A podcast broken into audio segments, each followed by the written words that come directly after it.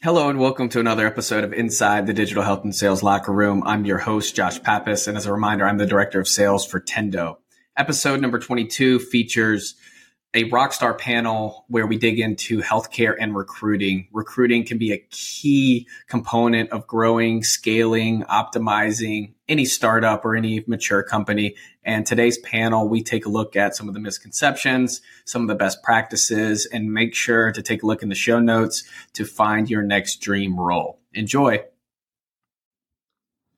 Welcome to the podcast. Excited for this special episode as we dig into healthcare and recruiting. So, really excited to dive into some of these topics with expert panel here. So, we do an origin story. So, I'm going to start with you, Sara, and uh, go ahead and introduce yourself to the audience and kind of talk about your origin story into recruiting. Yeah. Um, so, I appreciate it. I'm excited to be here. Um, a little bit about me. So I started actually kind of in politics and the legislative affairs world. Um, gra- like graduated with a degree in political science. I was like, I do not want to go to law school. Um, kind of height of the recession. So did what a lot of people do, which is fall face first into recruiting. And I took a um, kind of like a recruiting assistant position with an executive search firm. Um, and then from there, went to global consulting firm, working with university and MBA grads. Um, and then, as we all know, life happened. So baby, uh, COVID, divorce, the whole nine. So I ended up doing full cycle recruiting at kind of a hybrid staffing agency. And then got into health tech and I haven't really looked back since then. Um, so first working for direct to consumer uh, health tech company, and now I'm working for a SaaS B2B health tech company focused on price transparency with Turquoise Health.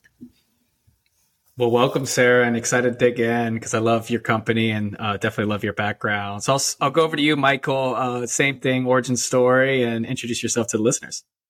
Yeah, it's awesome to be here, Josh. So glad to be here. I'm Michael, Michael Mann, and I started out in education. Uh, did that for a while. Was in special education and said not forever. So I transitioned into healthcare from that. I was a director of social services at a skilled nursing facility. So I learned everything about discoordinated care, I call it, you know, everything about healthcare from there really enjoyed it got several certifications got my certification as a geriatric care manager was able to get case um, like started my own company as a, a care manager uh, had a contract with humana did that during the aca went back to school got my master's in healthcare administration from george washington university.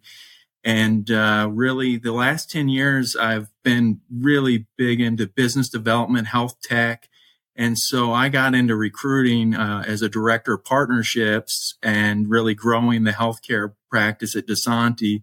And so that's how I entered into recruiting and uh, lo- I love it. Um, so I'm glad to be here. Thanks for having me on. Yeah, welcome, Michael. And last but not least, Greg, kind of describe your origin story and then excited to dig into all the topics. Yeah, so I started out as a Green Beret medic about 10 years ago. Um, did eight years on active duty, one year in uh, the guard, and you know during that transition it was what it was you know either go back to PA school because I had the the medical experience or transition into the med device field. And had two kids at the time decided that didn't want to go back to school full time and went into the med, med device field and um, did that for three years worked with uh, Baxter in the in the OR and then sold for a company called WoundVision which is a thermographic imaging device and proprietary wound documentation solution. Then I found about that that kind of gets into like maybe our next topic here, but you know challenges of selling in healthcare. I really did not like the um, capital sales cycle. It was too long for me. I'm very impatient, and uh, I know that I love building teams. So uh, that that kind of was my my spurred that spurred me into to moving over into recruiting in the health tech field. Is I wanted something a little bit more fast paced and something where I could be working with people to find their next opportunities on a, on a regular basis. Well, welcome. Excited for the entire panel, and uh, you know this is a sports theme podcast, right? So we'll we'll definitely throw some uh, you know some sports metaphors in there. But recruiting's pivotal, especially if you're at an early stage company, but you know even late stage company, everything in between. Building the team, building the right team, scaling is uh, super critical. So welcome all of you guys, and we'll get started. So I'll start actually with you, Greg, in reverse snake draft order. Uh, so we do a top and bottom story, right? Uh, and interested, you can take this either way, right? Uh, we on a sales side, we kind of talk about our best or worst experience, you know, selling, right? Uh, but I guess for this group, you can, you know, either do the selling. Recruiting is, you know, usually a lot of selling. You know, best or worst, or best or worst, I guess, you know, candidate and placement um, story. So you can start with it, Greg, and go whichever way you want to. Yeah, let's see here. You know, so I've only been doing this for for three months now in the recruiting game, and I'd say it's uh, I've been rejected harder in the in the recruiting space on a business development standpoint, from a business development standpoint, than any other sell that I've ever had. Um, the door gets slammed really, really quick. Um, and so which is fine it's good but you know the the learning lesson for me has always been like yeah you get to know and that's you get to move on right um, and i think that you know selling selling in the recruiting space is a lot more about shots on goal as opposed to you know really it's obviously important to, to build out relationships, but you have to you have to get a high number. I mean, you have to be making you know forty to sixty calls, trying to get that four hour call time every every day uh, in order to be successful in in this industry. So that's kind of been my mo- the most humbling part of of selling in the recruiting space so far. Yeah, it makes sense. What about what about maybe a highlight, right? Either in your sales career or you know some of some of the early um, highlights on on your recruiting side. Yeah, you know, I've been off to a pretty hot start um, when it comes to to recruiting. I've been surprised by how many roles that I've picked up in the in the first few months that I've been um, doing this. And it's all it all stems from a lot of the content creation that I was doing on LinkedIn and the relationships that I was able to build there. Um, but yeah, I have already already have a placement, um, and then I have like three or four other jobs that should be closing here in the next like month or so. So it's been it's been a lot of fun, and uh, I've been I've been enjoying it. Awesome. I love the perspective. Uh, just just starting out too, because I think there's a lot of people that have made that transition, so that probably resonates with them. What about you, Michael? Anything that stands out on a uh, best and worst? Uh, take it whichever way you want. Um, I don't know. I'm I'm a bad guy. I'm to probably not answer the question, but I because I just had something pop up as Greg mentioned. I just think everything in sales and recruiting is urgency. I mean, that's all it is. And, you know, I, I don't want to drop a, a $1.5 billion contract that, well, I almost did, but anyway, you know, whatever. But, um, I think what really gets me excited, and I think all of us in sales, is that ur- urgency to close the deal and do it from start to finish. And man, we're we're in recruiting. We're competing often with other agencies. I work for an agency and, uh, you know, so how many candidates can you put in and kind of, you know, navigating that with the hiring manager really understanding and trying to, to, I don't know. I just, I love that. It just is great and, and presenting. And then when you finally place that and then the negotiating, you know, with the salary back and forth and those sort of things and closing the deal and finally getting that offer letter and getting that back. So I, I, I guess that to me is like, I don't want that to ever get old or tired of that. So, um, anyway, that, that's, that's just the process of it. I just, I love getting, um, you know, making it happen. But the urgency is so critical because, um, for anyone out there, this is for the audience when recruiters, we are annoying. We do frustrate you, but, and it is a frustrating thing for all of us, the marketplace. But when someone reaches out to you, they really need your resume ASAP because they're trying to present you and you're going to miss out. And so that is that one opportunity. So anyway. No, thanks, Michael. And what about you, Sara? Anything that stand out on kind of you know some of your your best or worst uh, experiences that you could think of? Yeah. Um, so I have a doozy. When I was doing clinical recruiting, I uh, one of my GMs, we were doing a dermat- dermatological line, right? And so we needed a medical advisor for dermatology. And she sent me an article from like the New York Times and was like, Hey, I have these like great people. We should reach out to them. Like, okay, great. Like, let me just LinkedIn message these two dermatologists featured in the New York Times, whatever. I didn't think anything would come of it. And one of them wrote back and was like, yeah, I'm definitely interested. The other one, it took almost a month of going through her executive assistant, all of that. I finally got 15 minutes on her calendar and she showed up to the call. Like she didn't pick up for like 10 minutes, called me back. I was like, I'm so sorry. I was on a walk. And like, you know, I kind of go into my spiel of like, you know, this is what we're doing. Here's our hourly rate, all of this. And basically, like, I'm not even done with my two sentences in. And she's like, no, no, no, I'm not, I'm not interested. I was like, oh, okay, no problem. Like, I appreciate it. Like, do you know anyone who might be interested? And she was like, absolutely not. And hung up on me. But this isn't even, it doesn't, it gets better. So then eight months later, I'm now at Turquoise, right? I've left my other job. I'm at Turquoise, not working on clinical roles. And she writes me and was like, Hey, like, I think I missed your message or my assistant didn't pass it on. Would you like want to talk? Like, and I'm just like, no, no, I do not, but thank you. So really bad. Don't love doing that. Um, I would say best, you know, for me, I, you know, and I'm sure you guys as well get hit up by a lot of people who are like, Hey, I have a new program, a new something you can trial, like whatever.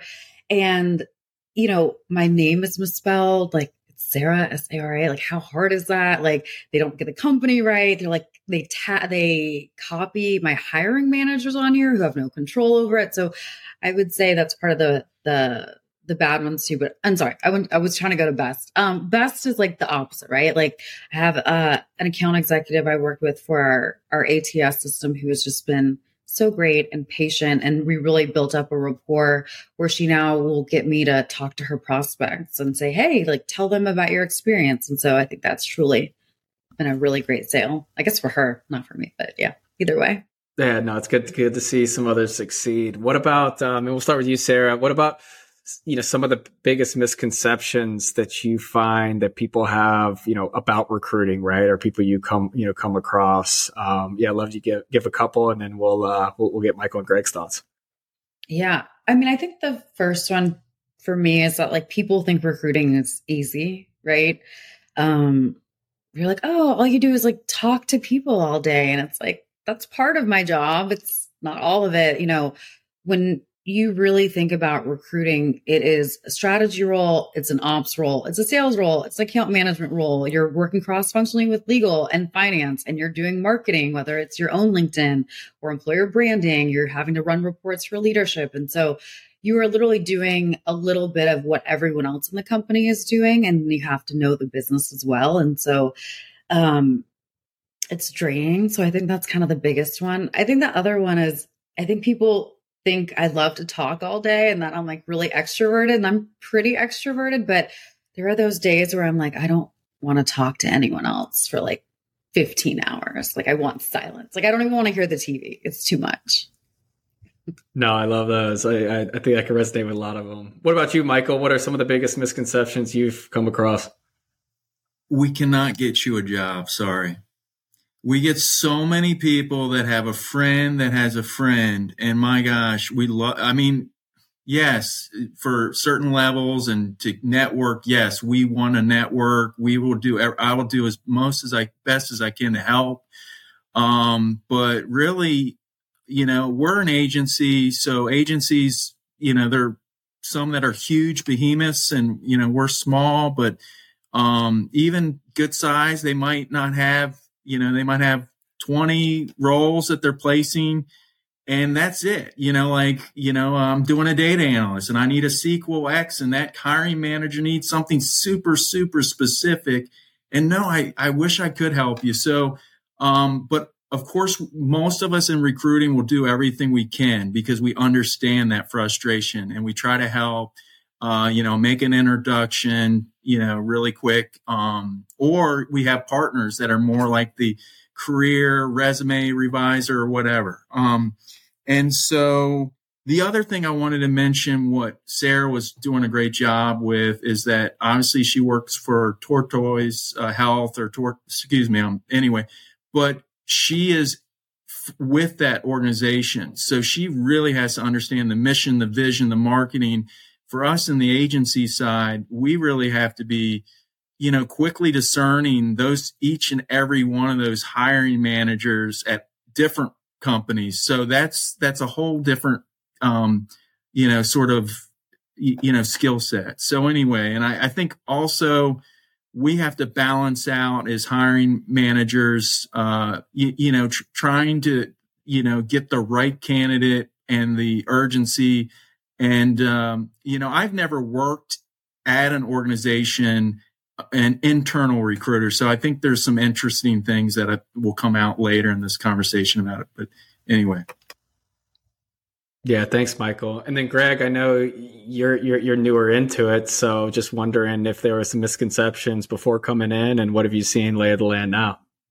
Yeah, I think one misconception is that I've heard from a couple of people is that they think that their salary comes out of our fee agreement. So if we, from what we charge, they're going to be, you know, they're going to end up with a lower salary, which is just not the case. Um, people that can, it's it's good when a company can afford a recruiter or an external agency. That means that you know they have money to spend on bringing in the right person, um, and it has no impact on your salary.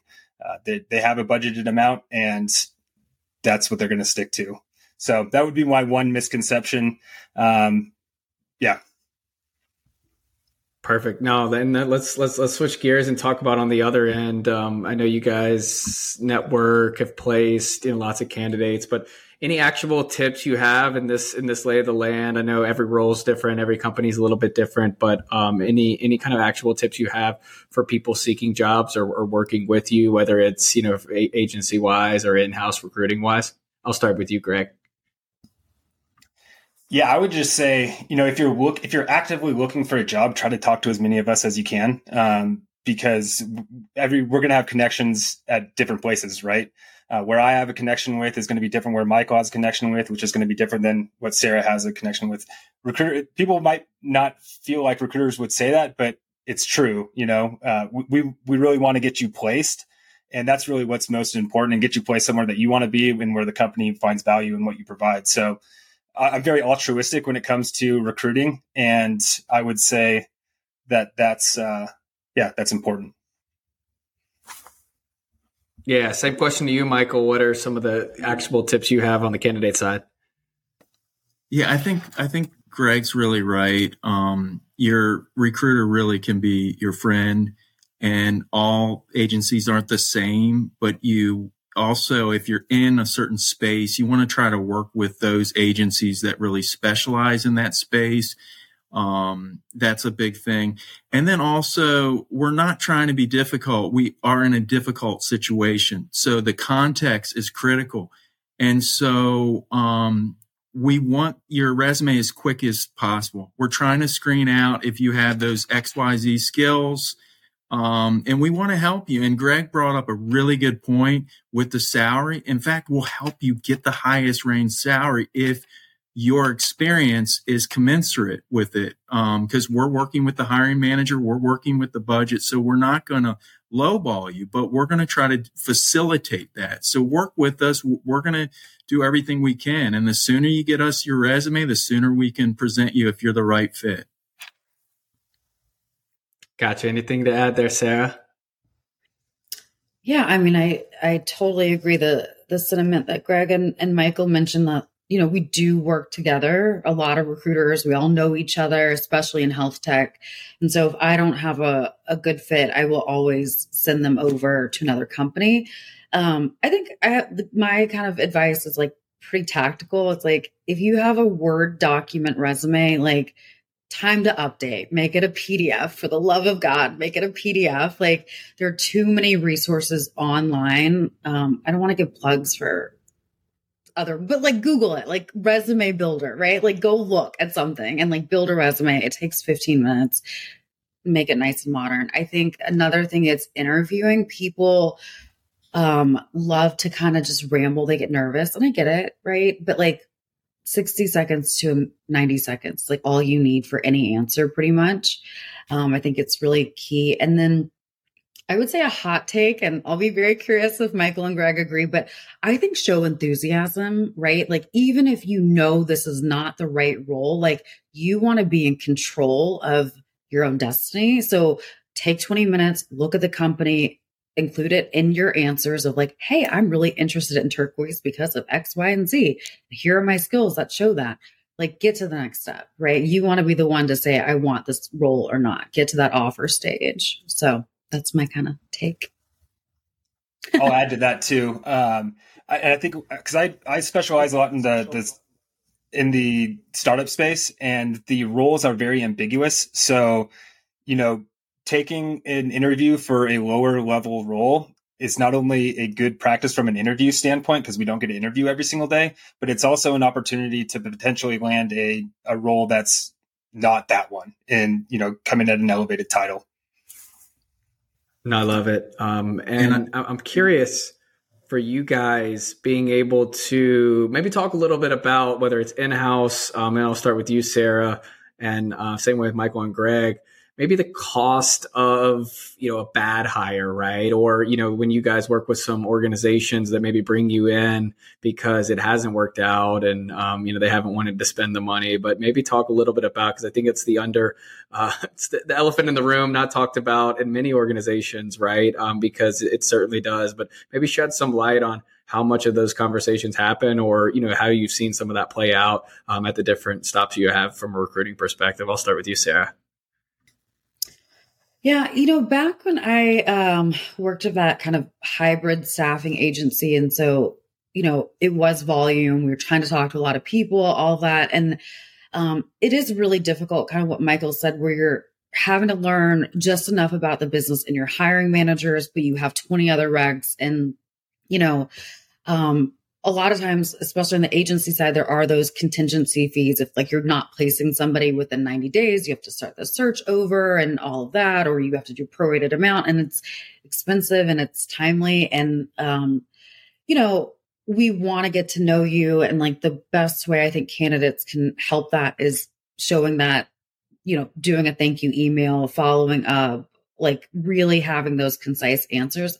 I think internally, you know, it's really expensive if we make a mishire, right? Like we're, I don't know what the average is, but like, you know, $100,000 if we make a mishire. And so it's really important to get alignment with hiring managers about what they need right off the bat, because again, we don't want to be 35 days into a search and it's like, oh, well, we need this too. It's like, okay, well, we just now wasted how many thousands of dollars on the hiring team, hours, my time so um, it's just expensive since they want to make mistakes. no, it, it, it sure is, right? And depending on the roles, and uh, I've I've had some some experience on the sales side, right? Because you know you can have some opportunity costs because you're trying to uh, fly the plane while while you're building it and putting some people on too. Uh, what about you, Michael? Any any thoughts there on what you've seen or experience on kind of you know the cost of um, you know mishiring or, or not being able to fill some of those placements? Yeah, I think the cost of hiring, I mean, you know, you see some places like it's 30% of the annual salary. Um, but really, I think it's, it's, um, so many problems with hiring. So, I mean, the morale, all those intangibles that just suck, could suck the lifeblood out of your company. So, um, you know, it's, it's critical. Um, and, uh, but the candidate experience is so important too. I mean, I think I just talked to someone that just uh, was hired on as a CFO. He went through 10 interviews. So, you know, there's got to be a balance too. I think four to five after that, it's like, um, so, uh, yeah, you, you want to hire right and you want to have the experience right. And, and going back to what Sara said earlier with uh, the talent acquisition, part, we are really the first line of that experience marketing and how we treat the candidate, how we create the conversation on culture and this and that. So there's so many opportunities to get it right, but no, not 10 interviews. Uh, that just is not right. So, so. Sheesh, that's a yeah, that's that's, that's probably the the high the highest. And uh, what what about you, Greg? Anything that you uh, have, have seen out there? Yeah, I would just say yeah. it depends on what level you're you're hiring at. Just because you know, if you bring in a senior level salesperson and they start bringing on their own team, and then he ends up being the wrong person and he leaves, you know, the people that he brought in are probably going to go along with him. So, I mean, it can the impact can be astronomical in terms of dollars and cents, and you know, down down downhill effects of having that bad hire in terms of culture, like Michael had brought up. Yeah, and I, I, I think that you know as you work on high high growth startups, especially right, there's the extra incentive to do things fast and you know get people and, and, and get seats and especially get some boots on the ground out there in sales. But it, it always it, it, always baffled me, you know, whether we would want to spend you know fifteen hundred dollars for a sales tool, uh, maybe some software to aid it. Um, you know, and said, oh no, that's probably too expensive as we grow the sales team. But then, you know, to your point, um, you know, we, we we wouldn't necessarily quantify w- whether we were hiring the right salespeople, right? But I think a lot of times, you know, it's a in your face cost versus a cost that you know only shows itself, you know, six, ten. 12 months and it's kind of hard to quantify. Um, but I have to imagine you guys are seeing the spe- specifically in the digital health market, everything, all the dollars and cents are counted, right? So it's it's it's for sure being up there. Um, well, good. So we're to go in and we're to um, do some rapid fire questions, right? Um, so I, I, prepared some questions and um, we'd love for your guys' perspective. There's no right or wrong answer, um, you know, speaking for yourselves, but uh, you know, we'll, we'll, we'll try to run through these and you know, less than one or two minutes each. But I'm interested, and uh, I'll, I'll start with you, Greg. The first one. So, um, you know, quality versus quantity, right? And I know we touched about it too a little bit, but, um, you know, how do you kind of prioritize filling positions quickly and then finding the best fit um, so far and, in what you've seen? Yeah, you got you got to have both, especially if you're an external agency. You have to have quality and quantity. Um, I really focus early on on filling or on getting resumes over quickly and then having that first call within like the first five days of taking on the job with the hiring manager, whoever's um, whoever's doing the, the hiring for the position, and showing them those resumes, and then being able to say like, okay, what don't you like and what do you like about these resumes, and then being able to refine my search based off of based off of that discussion. So I think in that sense, I'm very quick. Um, but after that, it, it, definitely comes down to um, quality and being the finding the best finding the best fit. Yeah. What about you, Michael? How do you kind of balance that quality versus quantity? Yeah, it's yeah, really important. Um, the intake, I, I, always, if I can, I want to get an intake with the hiring manager, that 45 minute to really, um, you'll find out, uh, tell me about the job description. Uh, yeah, we borrowed that. What? Yeah. You know, so it's like, okay, uh, you know, so, you, you know, won't, you know, go line by line the job description, but really trying to get that clear, clarify the expectations and really what that hiring manager needs. And, uh, yeah, quality big time. I mean, you got to have the right candidates. So that is critical because you, ju- you just can't, um, give resumes if, if, you know, you'll find out quick, but there is an art to it. So you can spend 45 minutes with a hiring manager. It's still really, you know, there's you, you know, a lot of times it might be backfill. There, you know, Greg was this awesome, or Sara.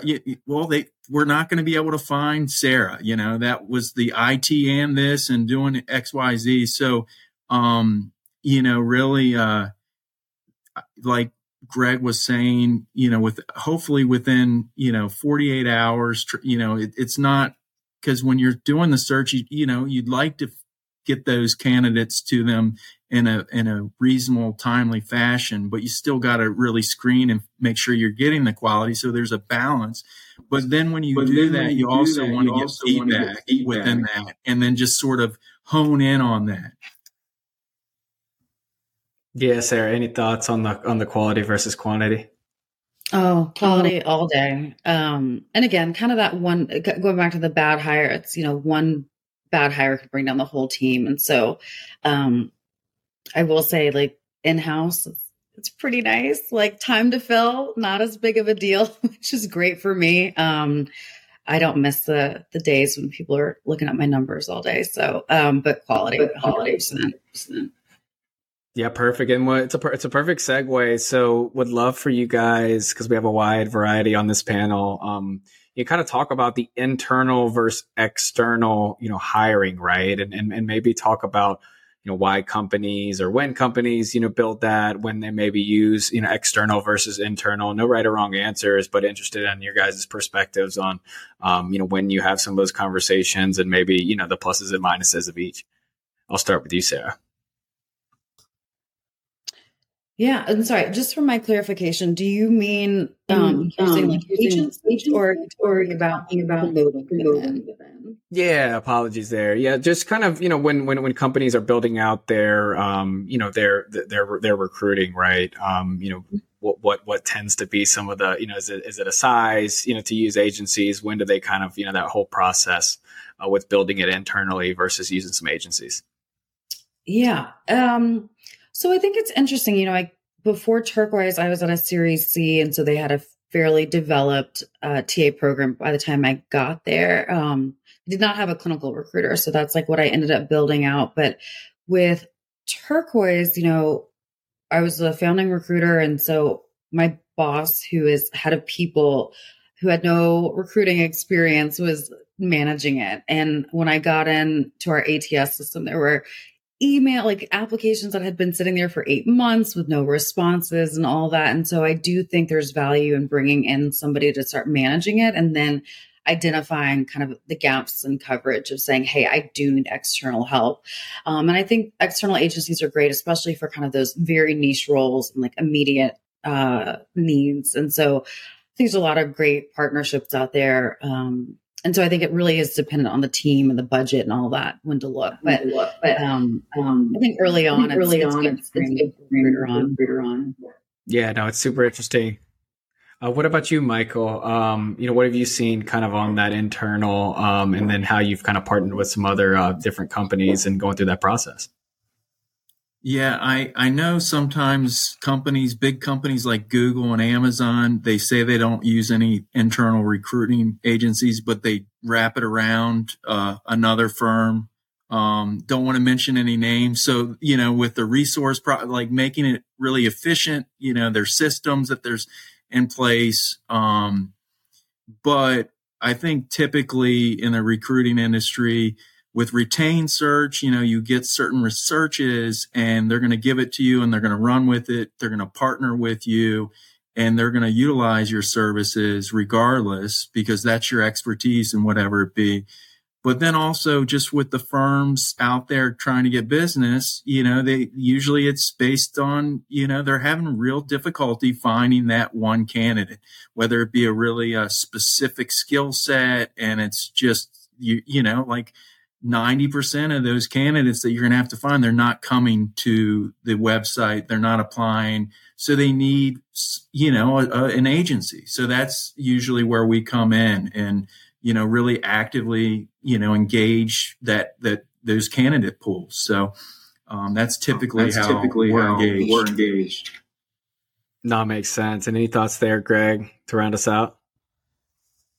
Yeah, I think yeah. that Michael and Sara, you know, hit on hit on most of the points. Um, as an external agency, I'd say one thing that you know we bring to the table is that a lot of people reach out to us in particular because we have our hands in the pot everywhere as opposed to in one single place. So that is one advantage of, I guess, an external agency is that we're talking with, you know, a lot of people that might have a broad interest in multiple different companies. Um, so, you know, sometimes we can have a better pulse on, um, the talent that's available. Talent that's available, and, it depends, it, on, depends how, on how niche down you are. Um, like I focus pretty much primarily on product roles. So you know, I know that if you come to me, like, or people know if they come to me, like, I've got, I'm going to have a product role available, and companies know that if you know they come to me, that I'm going to have a product person that's going to be looking for a job that's product job quality. Quality. Yeah, no, that's great, and uh, there's there's lots of need for uh, product, especially in the, all the world that we're in, right? Which is the health tech world. It's rapidly advancing. Uh, final one, and really interested in the group's thoughts here on you know the human versus AI in recruitment, right? So uh, specifically, I guess you know how technology can either you know help or hinder the process, and I'm sure it's rapidly changing. So I'll start with you, Greg, on this one. Yeah, if Michael or Sara have any tips on how to implement AI in the recruiting process, I will. Uh, I will gladly take those. Um, I, I, think it's you, you have to learn how to adopt it. You're going to have to. That's because at some point it's going to be too valuable not to. And you know, if you're if you're not open to adopting AI in your sales process or your recruiting process, I think that you're going to be left behind at some point. So I'm always open to to learning about ways to to use AI and and upskill um, and make things easier because that's that's really what it's all about. I don't think AI is not going to replace recruiters, um, but it it will make their jobs um, exceedingly easier. I think over time. Over time. Yeah, I love it. Uh, any thoughts there, Michael, on how you've seen kind of the impact uh, so far and, and, and to be determined on how it's helped the hurt? Yeah, I definitely think there's a huge place for it. It's just trying to figure out. I know there's probably software companies as we speak trying to create new add-ons. You see it every day on, you know, LinkedIn or whatever. But um, you know, and yeah, you can use ChatGPT, but be careful when you use it because it will lie. I mean, it will put in something you know, if you want someone to create an amazing candidate summary, well, of course, uh, this person was top 10 of whatever in healthcare, you know, so, um, I guess we call that a hallucination, an AI hallucination. But with automation, uh, I believe, you know, LinkedIn, Recruiter, most agencies use that. That's the big thing. Um, not telling anyone a secret that, you know, there's a, um, but they probably like Netflix already have certain things built in, I would say. And like, um, they do recommendations, you know, when we're doing a candidacy search, you know, and they start seeing we're looking for XYZ, it's like, oh, wow, that's helpful. But still, um, you know, I'm big in technology, but the, the recruiter, a, a, human being is critical. There's just certain things that just don't translate. And when you use chat, it, it, it isn't going to add any value. If anything, it's de- going to detract. So, um, I really see that it's more about really being specific to what that hiring manager is and filling that gap. So, um, though they um, can, um, there's, they a can there's a lot of that we'll see what we'll see what.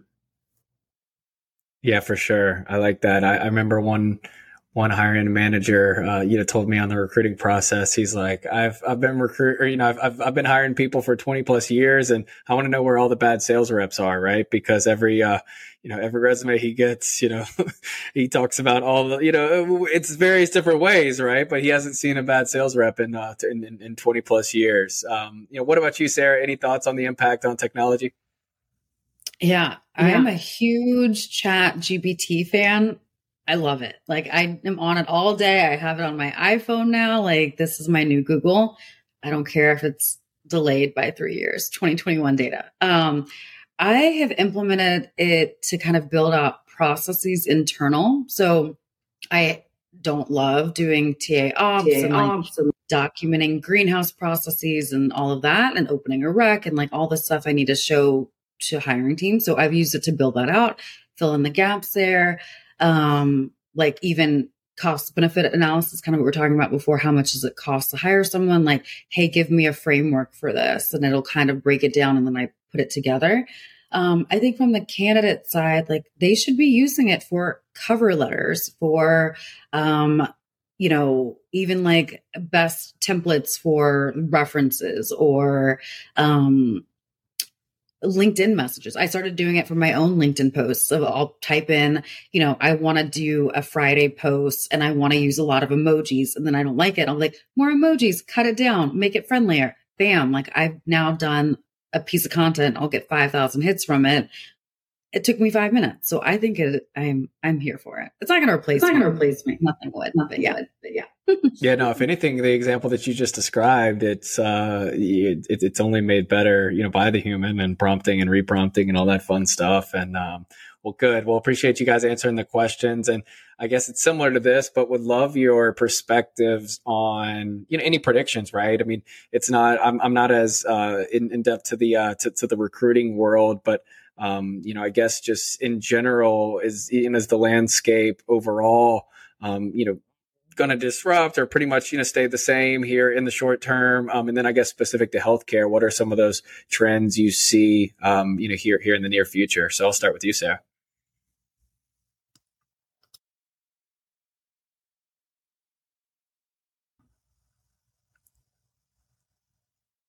Sara's on mute. So we'll go to you, Greg, first, and then go back to Sara. Yeah, so I think one of the one of the big things I've seen lately is how much B2B sales experience um, in the life sciences. So there's a lot of life science companies selling to other life science companies. And so that's, that's a hot topic right now. I think in terms of, I think we might be seeing a shift in, or at least an increasing popularity in B2C health and digital healthcare, where you might see more companies coming out with a subscription based model, in which case I see growth product managers being extremely and growth product marketing managers being extremely valuable to organizations moving forward um, because those you know ultimately end up being sort of the salespeople of your organization for some of these B2C companies. So those are those are two of my predictions um, from what I've um, seen so far. I've seen so far. No, I like it. And then going back to you, Sara, um, what are, what are you seeing from some of those predictions wise? Yeah, I would say yeah, that would you know that. healthcare is going to continue to grow. We're always going to need it, and I think that Gen Z in particular is really um, excited by mission driven organizations, and so I think they're really targeting healthcare, um, and kind of in that same vein of like product roles, growth roles, all of that. I think kind of those tech skills. So whether it's SQL, you know, AI, ML, like whatever revenue cycle, right? Getting those skills is key um, to being kind of a more elite, you know, desirable candidate. No, love it. And I think um, it'll be interesting to see how that kind of changes the whole interview process. I'm sure you guys see it firsthand. Uh, what about you, Michael? Any predictions you're seeing at a, just an overall level and then specific to healthcare?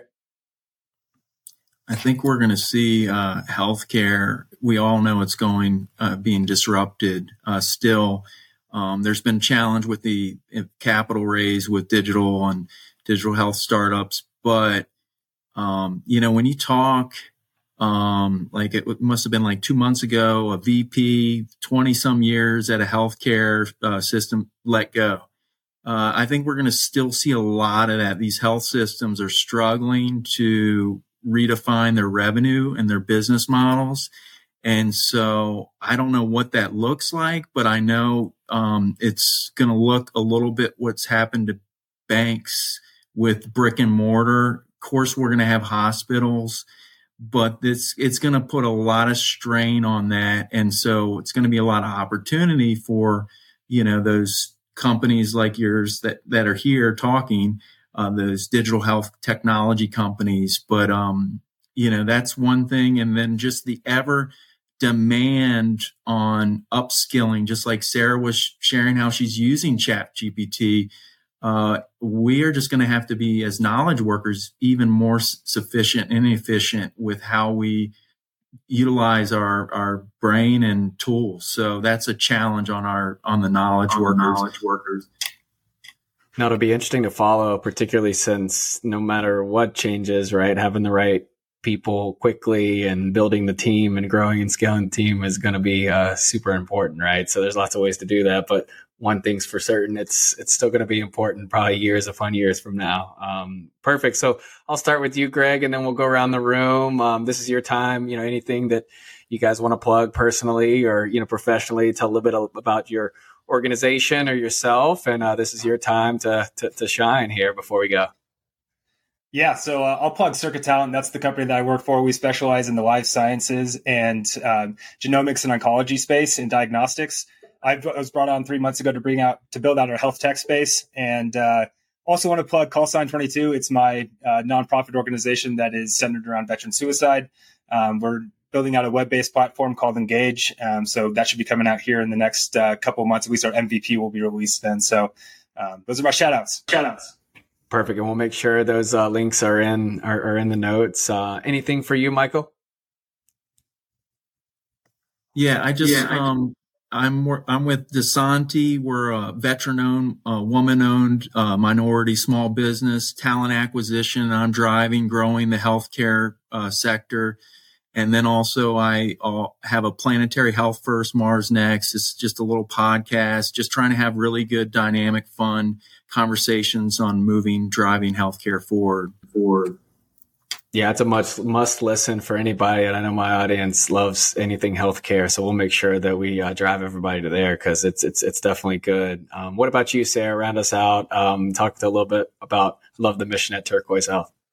Yeah, so um, plug for Turquoise Health Series A, Andreessen back startup. You know, our goal is to make healthcare pricing, you know, simpler. That's kind of it, more transparent. And ideally, the goal is to make it lower costs. And so, you know, doing a couple of very cool things with, you know, data, rate analytics, dashboards, um, contract and compliance, all of that.